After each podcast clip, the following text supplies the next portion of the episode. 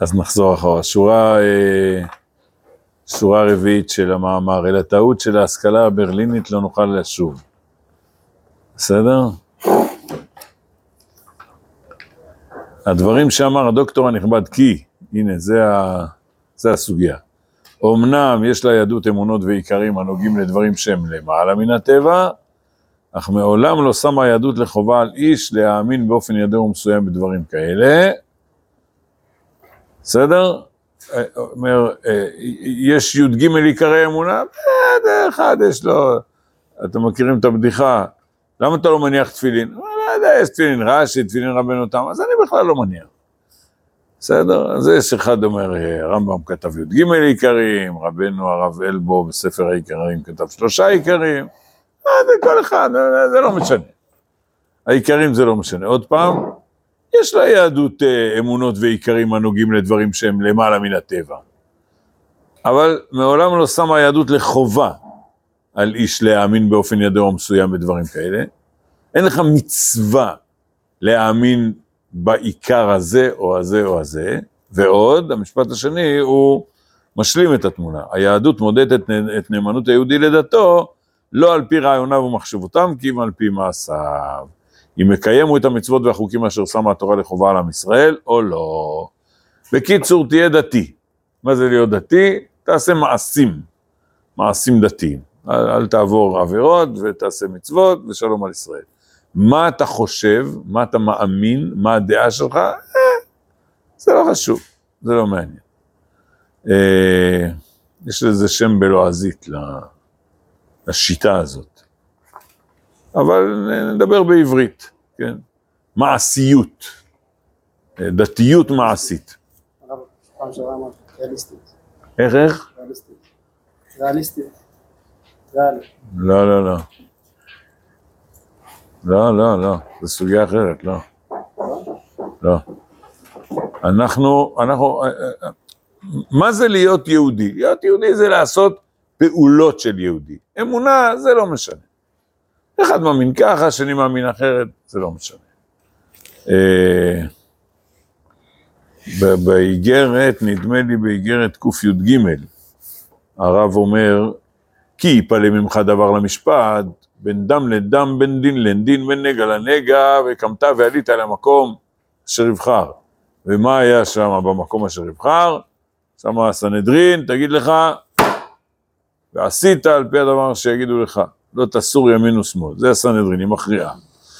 אה, יש אמונות, כל מיני אמונות, וככה זה ככה. האם הסנהדרין תכריע באמונות? שמעתם?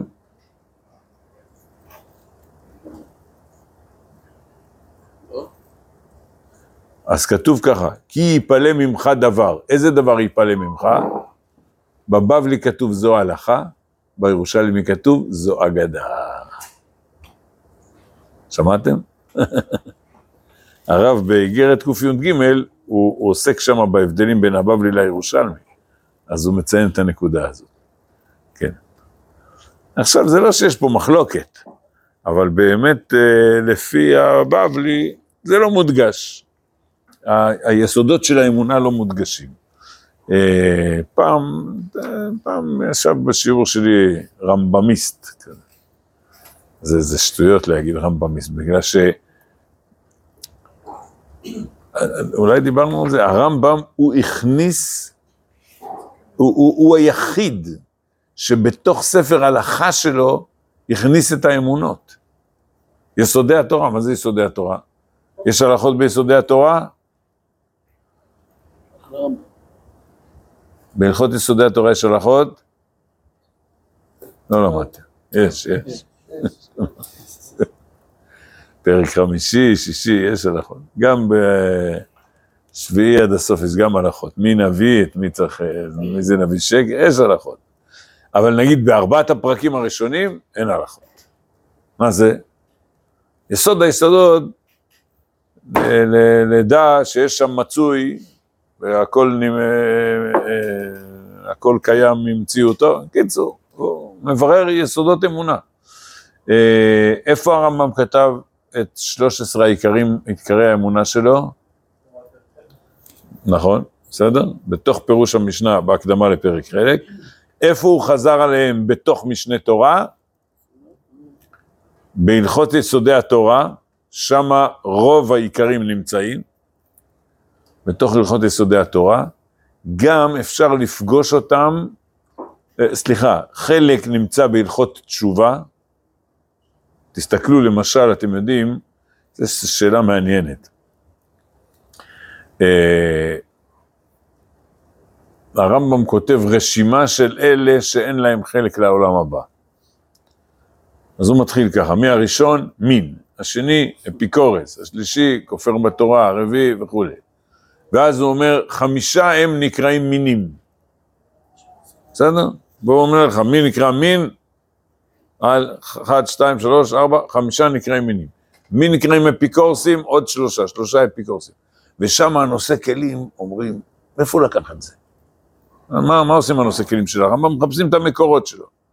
מאיפה לקח? מחפשים, לקח מפה, לקח מפה, קשה למצוא את המקור של הרמב"ם. אני אומר לכם, כל מי שמסתכל בעיניים פקוחות, אומר, זה שקוף. אתה רואה מי זה החמישה שנקראים מינים? אלה שכופרים בחמשת העיקרים הראשונים. השלושה הבאים, זה שלושת העיקרים הבאים.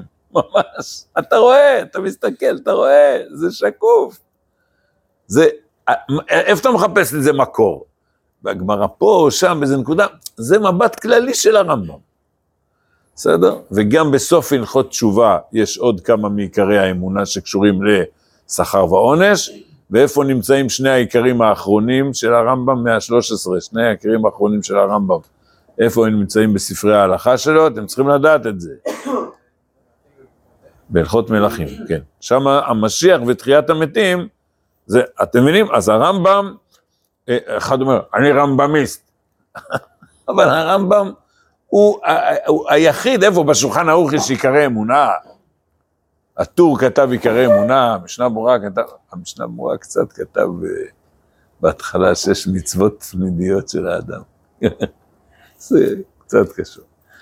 בקיצור, אז, אז אחד, רמב"מיסט אחד אומר לי, כל התורה, כל מה שמעניין אותנו זה הלכה. זה אני הלכה, הלכה, הלכה. תגיד לי, חמישה חומשי תורה, כמה מתוך חמישה חומשי תורה עוסקים בהלכה? איך איך? לא, לא, לא נכון. חצי, חצי. ויקרא כמעט כולו, כמעט כולו. אה, דברים, חצי ממנו. במדבר, חצי ממנו. בראשית, כמעט ואין שמה. ושמות גם כן. אה, בסדר, גם אפשר להגיד חצי, בסדר? קצת פחות, בסדר? אז, אז חצי מחמישה חומשי תורה לא עוסק בהלכה, בשביל מה הוא נכתב? ברור, בשביל ללמד אמונה. בסדר? דיברנו על זה. במשניות, כמה לימוד אמונה יש במשניות? מעט מאוד. אה, ממש משניות, מסכת אבות, ועוד ממש פה ושם משניות בודדות. בש"ס, בבלי, יש הרבה יותר אמונה מאשר במשניות. אה, לא יודע, אולי, כן, זה נראה ככה, כן, כן, כן. יש מסכתות שזה יותר כבד, ויש מסכתות ש... כן, ממש מעט מאוד. אבל, אבל רב אשר ורבינה, כן הכניסו יסודות אמונה. בקיצור, מה אתם, מה אתה רוצה? ודאי שזה חלק מתורתנו. אלא מה אומרים לך? תראה, אבל באמונה יש מחלוקות, ובהלכה אין מחלוקות? גם בהלכה יש מחלוקות, אז מה? אז מה אם יש מחלוקות? זה תורה וללמוד אנחנו צריכים. ומה זה יהודי? יהודי זה אחד שנאמן לתורה. עכשיו תראו רבותיי, צריך, צריך לדעת, זה מאוד משמעותי. הדתיות זה השורה התחתונה של התורה. כלומר, ריבונו של עולם הוא השורש, האינסוף ברוך הוא, הוא השורש, יש לו רצון, והרצון שלו מתגלה בדרך המצוות. המצוות הן מגלות את רצונו. אז אנחנו בסוף נלמד את המצוות, ונלמד ש"ס ופוסקים, ונלמד אה, הלכה, ברור. אבל אנחנו, כל ההלכה הזאת היא אמורה לשקף את הרצון הפנימי שמסתתר מאחורי ההלכה. וזה יסודות האמונה. ונו, אני בטח אמרתי לכם, נחזור על זה, אני, אני מספר את החוויה האישית, שהייתי בחור בשיעור א', הייתי שקדן גדול, למדתי ש"ס ופוסקים, שלושה סדרים, עבדתי קשה, הזעתי, בסדר? אבל שני שיעורי אמונה בשבוע, אה, חמצן, חמצן. זה נותן, זה נותן את הכוח, זה נותן את, ה, את הרוממות של הלימוד. לימוד גמרא זה עבודה שחורה שחורה, זה קשה, אתה צריך להתייגע, להתאמץ, לשבור את הראש. זה בסדר, זה, זה בונה את, ה, את האישיות, זה בונה את התורה שלך, אבל, אבל האמונה זה הרוח שצריך להפיח אותה אחר כך בתוך כל העולם אה, של המצוות, העולם של המעשים, בסדר? אז אם כן, עד היום יש אנשים כאלה. עד היום יש אנשים כאלה דתיים, שאומרים, עזוב אמונה, עזוב, עזוב, עזוב. הם כאילו כל הזמן, והם ילמדו הלכה, והם יקפידו על ההלכה, אבל זה לא מעניין אותם. יש, יש בזה אה, אה, כמה דרכים. יש כאלה שאומרים, תראה, זה חשוב מאוד. אתם יודעים, אה, בגלל הפיגוע שהיה אצלנו, אז באו אה, הרבה אורחים חשובים. וגם הגיע השר גולדקנופ. במקרה בדיוק הגעתי לתחנת דלק, שולמן לחם, כבוד השר, זה הרב של היישוב, שולמן לחם, כבוד השר. אה, אחרי זה, טוב, קצת סיפרתי לו מה זה לי, אחר כך הוא התפלל מנחה שמה, פתאום נזכרתי, אני, אני חושב שבאתי מפה. בטח זה היה יום חמישי, ובאתי מפה, וכנראה למדנו שפת אמת. משהו על, על הפרשה. והיה לי, בוא, נכנסתי לרכב, אז יצאתי עוד פעם, הלכתי לעוזר שלו, אמרתי, תגיד לכבוד השר, שבאתי עכשיו משיעור שפת אמת. אתם יודעים, למה אמרתי לו? אתם יודעים, חסיד גור. אה, שפת אמת. אתם יודעים מה היחס בין השפת אמת לרבי הנוכחי? סבא רבא שלו. בסדר? הוא סבא רבא של הרבי הנוכחי. שפת אמת נפטר לפני 120 אה, שנה, 118 שנה. בסדר? הקיצור, אז, אה, אז, אז אה, מישהו, אז הוא אומר לי, מה אמר לי העוזר של השר? כן, היינו באביתר, גם שם באנו באמצע שיעור שפת אמת. אז מי שאומר לי, כן, גם הם לומדים את זה, אמרתי, לא, הם לא לומדים את זה. נכנסתי בו קצת. בגור לא לומדים את זה, בסדר? עכשיו, יש כאלה אומרים, כן, ספרי אמונה זה חשוב, אבל זה קשה, זה נשגב מבינתנו. בסדר, לפחות מכבדים את זה. אומרים, זה חשוב. הם כן לומדים ספרים? לא. הם לא לומדים. אני עושה, בישיבות, לא מלמדים את זה.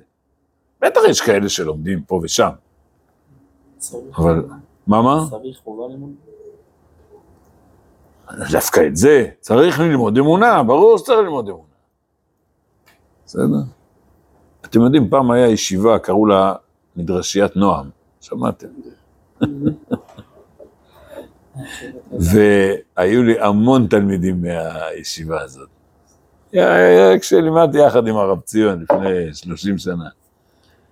אז, אה, ותמיד, תמיד בשיעור א', תמיד עבדנו שיעור א', והם תמיד היו שואלים, הרב, בשביל מה ללמוד אמונה? בגלל שהר"מים שלהם היו חניכי, לא יודע, חברון או משהו כזה. אה, זה, זה, סתם. בשביל מה, הייתי אומר להם, הפוך, תגידו לי למה ללמוד גמרא? האמונה זה השורש, זה היסוד, וההלכה זה היישום של השורשים האלה. קודם כל רצון השם, אלא מה? נכון, באמת צעירים לא יכולים להבין את, ה, את העומק של האמונה. לכן בגילים, הגילאים הצעירים, עזוב, בואו נלמד בעיקר את, עול, את עולם ההלכה, העולם המעשי. אפשר ללמד אמונה קצת בפן המעשי שלה, אבל לא, בפן העמוק שלה זה, זה לא נתפס, בסדר? אז עוד פעם, יש כאלה אומרים, זה לא, עזוב, זה, זה, זה, לא, זה לא דבר חשוב בכלל. יש כאלה שאומרים, תראה, זה קשה, זה לא בשבילנו. זה עוד מילא. טוב, לא בשבילנו, תתאמצו, שכן יהיה בשבילכם. בסדר? אבל, אבל הכי גרוע זה כמו שהרב מציג פה, ההשכלה הברלינית, כן. אה, ועוד, עוד, אולי כבר גם אמרתי לכם, אני לא זוכר, פגשתי פעם שני אנשים, אחד היה רם בישיבה תיכונית, אחד אומר לשני, תשמע, כתוב במדרש ככה וככה. אז הוא אומר לו בזלזול כזה, אה, כל מדרש אני יכול למצוא לו מדרש הפוך. מה זה הזלזול הזה?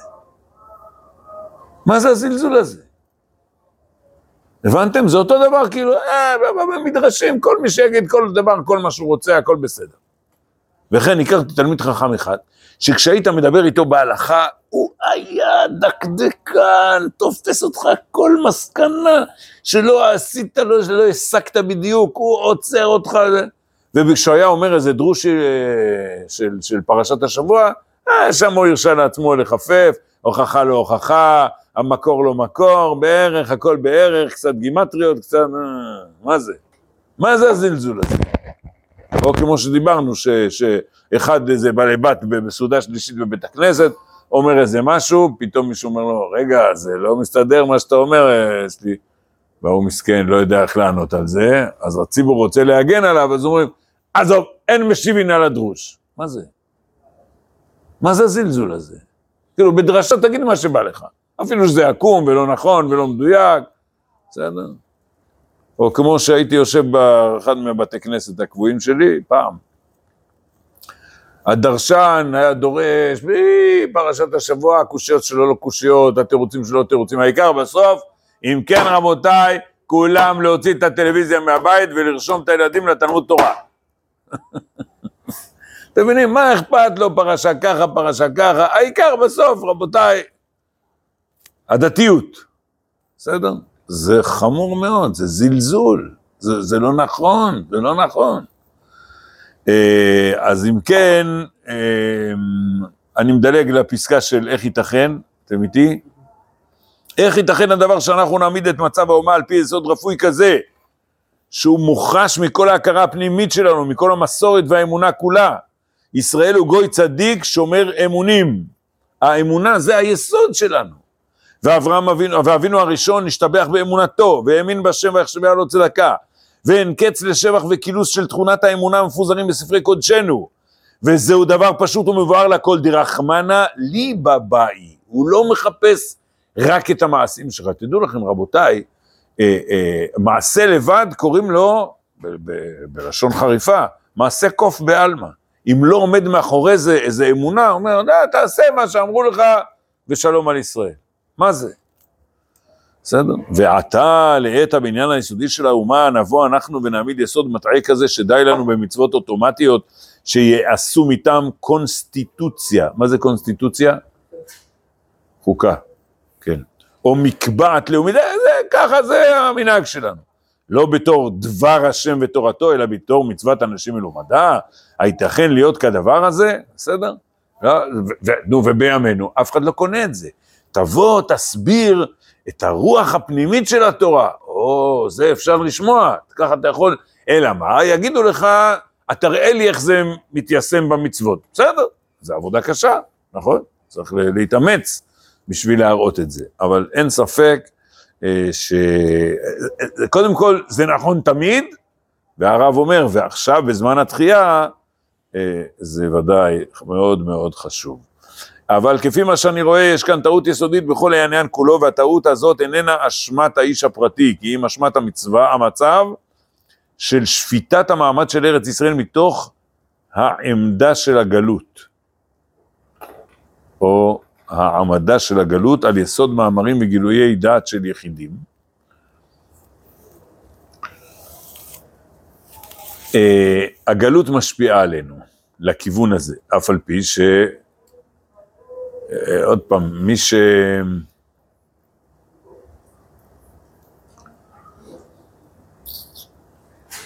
לא, אולי, אולי, אני, אני חושב, אמרתי לכם את זה בפעם הקודמת, אה, הליטאים, יש להם בעיה קשה של יראת שמיים. החסידים, התורה שלהם היא לא יבשה. אמנם, לצערנו, הם לא לומדים שפת אמת. איפה, איפה לומדים אמונה היום? אצל חרדים, באופן כללי. יחידים בכל, בכל מקום לומדים. אנשים יחידים יש תמיד שלומדים כמו שצריך. אבל, אבל ככה בישיבות, אצל חב"ד, בחב"ד קצת מפריזים לצד השני, לומדים קצת יותר מדי אמונה ופחות מדי ש"ס ופוסקים, אני שאלתי, בסדר? אבל בחב"ד לומדים, אה, איך איך? כן. כן, אבל ברסלב, כן, נכון, נכון. שם גם... אה, עכשיו, אז, אז באמת בגור ובבלז, לא, לא מספיק, לא, זה לא, זה לא, בישיבות שלהם, תיכנסו בישיבות, לא, לא לומדים את זה מספיק. אבל מה? יש להם את השמחת חיים של ה... את, ה, את עבודת השם, וזה נותן להם כוחות חזקים, כוחות משמעותיים, אתה, אתה, אתה שמח במה שאתה עושה, יש לך התלהבות, וזה משהו חברתי, ביחד, כולם, בסדר? והליטאים הם יבשים. אז ברוך השם, יש כאלה שלא צריכים את ה... הם, הם דבקים בתורה. יש כאלה שלא כולם יבשים, יש כאלה שהלימוד בעצמו, הלמדנות של הש"ס והפוסקים, זה מחיה אותם. מצוין, מצוין, הכל טוב. בסדר? אמרתי לכם שאני מציק לטרמפיסטים, והרבה פעמים אני שואל, תגיד לי, מה משמח אותך בלימוד? סיפרתי לכם, אחד אמר לי, אומנם ב-19, אומר לי, פעם ראשונה ששואלים אותי את השאלה הזאת. והיו כאלה חבר'ה בני 25, ישבו אצלי שלושה בסעודת שבת. אמרו, כן, כן, משמח, משמח. ראית, זה מן השפה ולחוץ, בסדר? וזה בגלל שלא לומדים אמונה, אז, אז אין מה שמחיה. כן. אתה יודע מה שהחסידים שהם כן עושים את כל הדברים האלה של ה... זה כאילו נובע מדברים, יותר מריגוש כאילו, דברים חיצוניים. נכון, שכאילו, נכון. לכן, אה, לקפוץ. ו- לכן באמת אה, זה לא מספיק. זה לא מספיק, אני, אני מסכים איתך. זה לא מספיק. בסדר? אבל הליטאים מה יעשו? ממש, זה, זה, יש להם בעיה. בעיה, זו בעיה קשה. אה, בקיצור, צריך להחיות את האומה, וצריך, ואתה אתה יכול, אה, ת, תעקבו אחרי דרשנים. מה, מה הם אומרים? מה, האם הדברים שלהם הם מחיים? האם הם נותנים רוממות? או שאומרים איזה וורטים נחמדים לפה לשם. טוב, לפעמים גם וורט נחמד זה קצת מחיה. כן? הקיצור, חייבים, ו- ו- ותמיד צריך את זה, אומר הרב, עכשיו בזמן התחייה, ודאי שזה מאוד מאוד חשוב. אמ, לדעת את חיי האומה ואת מהלכה ושאיפתה כלפי העתיד בייחוד צריכים לבוא לארץ ישראל ולהיות קבוע בארץ ישראל, קבוע בגוף, בנפש וברוח. פה נבין את העמדה לגמרי באופן אחר. אז כנראה זה היה העמדה, כן. אמת הדבר שהערה חדשה מוכרחת היא להופיע אל תוכן התחייה הלאומית שלנו כדי להעמיד אותה על המצב האיתן והרצוי. כן, מתי הרב כתב את זה? תר"פ. כן.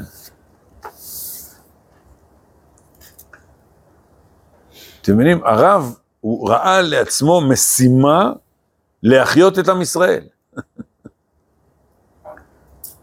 קראנו, קראנו פעם את האיגרת של אה, נגד אספת רבנים, קראנו את זה, נכון? אה, אה, הוא אומר, ישנים, בתרדמה עמוקה ישנים. כן, זה נורא. מה, מה, מה זכרת מזה? אה, שאלה, מביאים הלכה ודנים בה. כן, כן. אז אם כן, אה, הערה, אומר, חייבים פה איזה תנופה, לתת תנופה. הערה חדשה מוכרחת היא להופיע אל תוכן התחייה הלאומית שלנו, כדי להעמיד אותה על המצב האיתן והרצוי, אבל לא בהערה פשרנית כזאת של התרפסות לפני הכפירה, על ידי מה שנאמר לה שאיננו מוסרים לה את הרעיון, את הנשמה שתעשה עמה מה שליבה חפץ, ואין אנו דורשים ממנה כי אם מס של מעשים דתיים, בזה נבוא אל המטרה.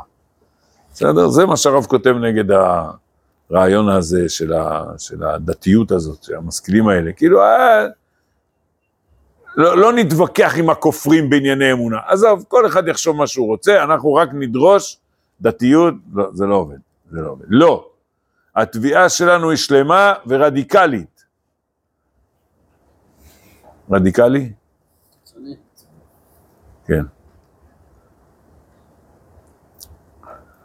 כל חיי הנשמה הישראלית במלוא הזוהר שלה מוכרחים להיות מאירים בתח- בתחייתנו הלאומית. בסדר? אנחנו לא מסתפקים בגוף, אנחנו רוצים נשמה. ואת הזוהר של הנשמה, ושתהיה מאירה. את ההכרה הגדולה הזאת עלינו להכניס על ידי כל האמצעים המשפיעים אל ההווה, והננו רואים שמוכנה היא כנסת ישראל אשר בארץ ישראל לקבל לתוכה את הרשמים היותר אצילים, שהם מתאימים להכרה זו והיותר נהדרים בקודש. מה הרב ראה? לא יודע מה הוא ראה.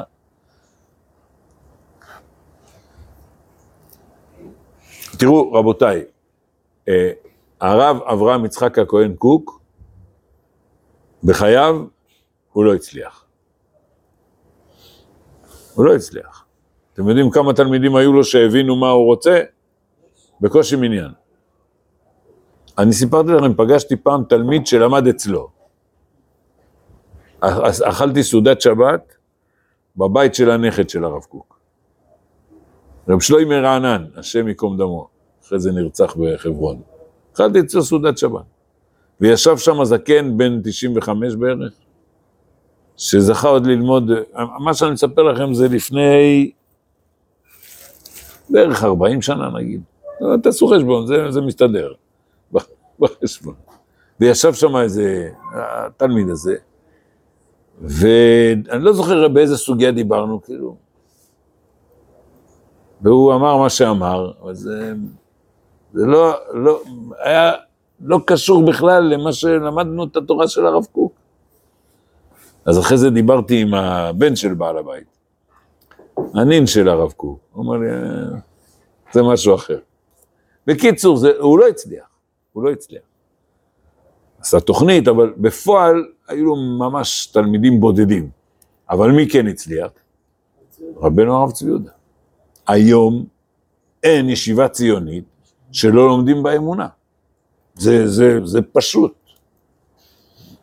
לפעמים מגזימים לצד השני, העיקר, הופכים את העיקר עוד אמונה בלי... ומתלהבים, ויש ספרים, יש ספרים. לפני 40 שנה בקושי היו ספרים. חוץ מהספרים של הרב בעצמו. בסדר? אז באמת זה, זה, וזה הכרחי, זה הכרחי, צריך להפיח רוח חיים בעם ישראל. אי אפשר לעבוד רק עם דתיות, אי אפשר. אה, אנחנו חייבים, ועכשיו, וזה קשור לתחייה, אנחנו חייבים להשגיר בקרב שדרותינו כולן את הרעיון שהתחייה הלאומית שלנו כוללת היא שני צדדים. ורק בהשלמה של שני הצדדים יחד תהיה אז ראויה לשמה, לתחייה. והצדדים אינם אחרים כי אם צד החול וצד הקודש שבה. שני הצדדים של תחייתנו מוכרחים להיות איתנים, רחבים ומקיפים את כל צדדי החיים, כל אחד בגבולו, במובן היותר מלא, ועל ידי הגבורה של החיים של שני הכוחות ביחד, כוח החול וכוח הקודש, יתגלה העוז וההדר של תחייתנו הלאומית, ועל ידי זה ננצל מאותה מגערת של השכלת התמיעה, המכשילה את הכוח ומטמטמת את הלב.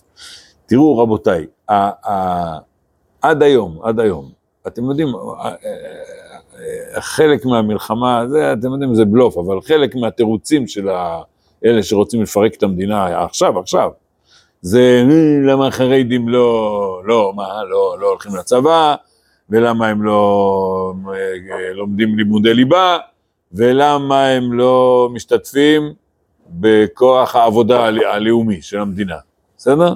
נו, עכשיו, אה, תירוצים. למה באמת? ורבותיי, שיהיה ברור, זה, זה חידוש. לפני מאה שנה לא היה דבר כזה. לא היה דבר כזה שכולם לומדים בישיבה. פגשתי לאחרונה בן אדם בן מבוגר ממני, בן 70 בערך, בן 70, לא בערך, בן 70. שאלתי אותו, מה כבודו עושה? אמר לי, אברך. כל החיים הוא אברך. בסדר. עכשיו מילא אחד, אבל זה לא היה, זה המצאה. למה? כי פוחדים מעולם החול. זה הסיפור. אז, אז בצבא זה באמת פחד חריף, כי הצבא זה לא סתם עולם חול, זה... דרך אגב, מה יותר אה, מאתגר? צבא או, או עבודה בעולם החול? למה העבודה בעולם החול היא יותר מאתגרת מצבא? כי צבא זה שלוש שנים. יש כאלה שפחות. עבודה בעולם החול זה עשרות שנים. ובאמת, אם אין לך, אם אין לך כוח רוחני, זה מייבש אותך.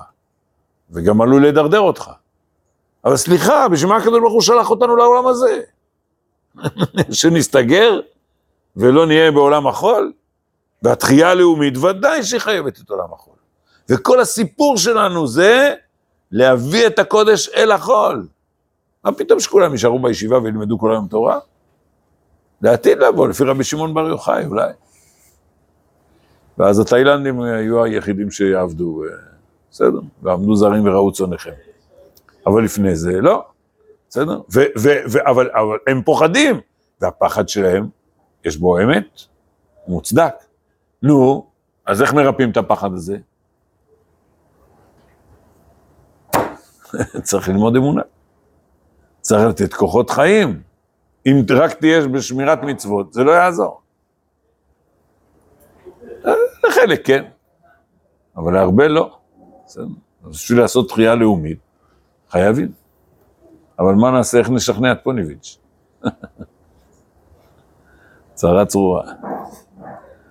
צריכים ללמוד אה, מאמרי הראייה, לא רק מאמרי הראייה. טוב, נעצור פה.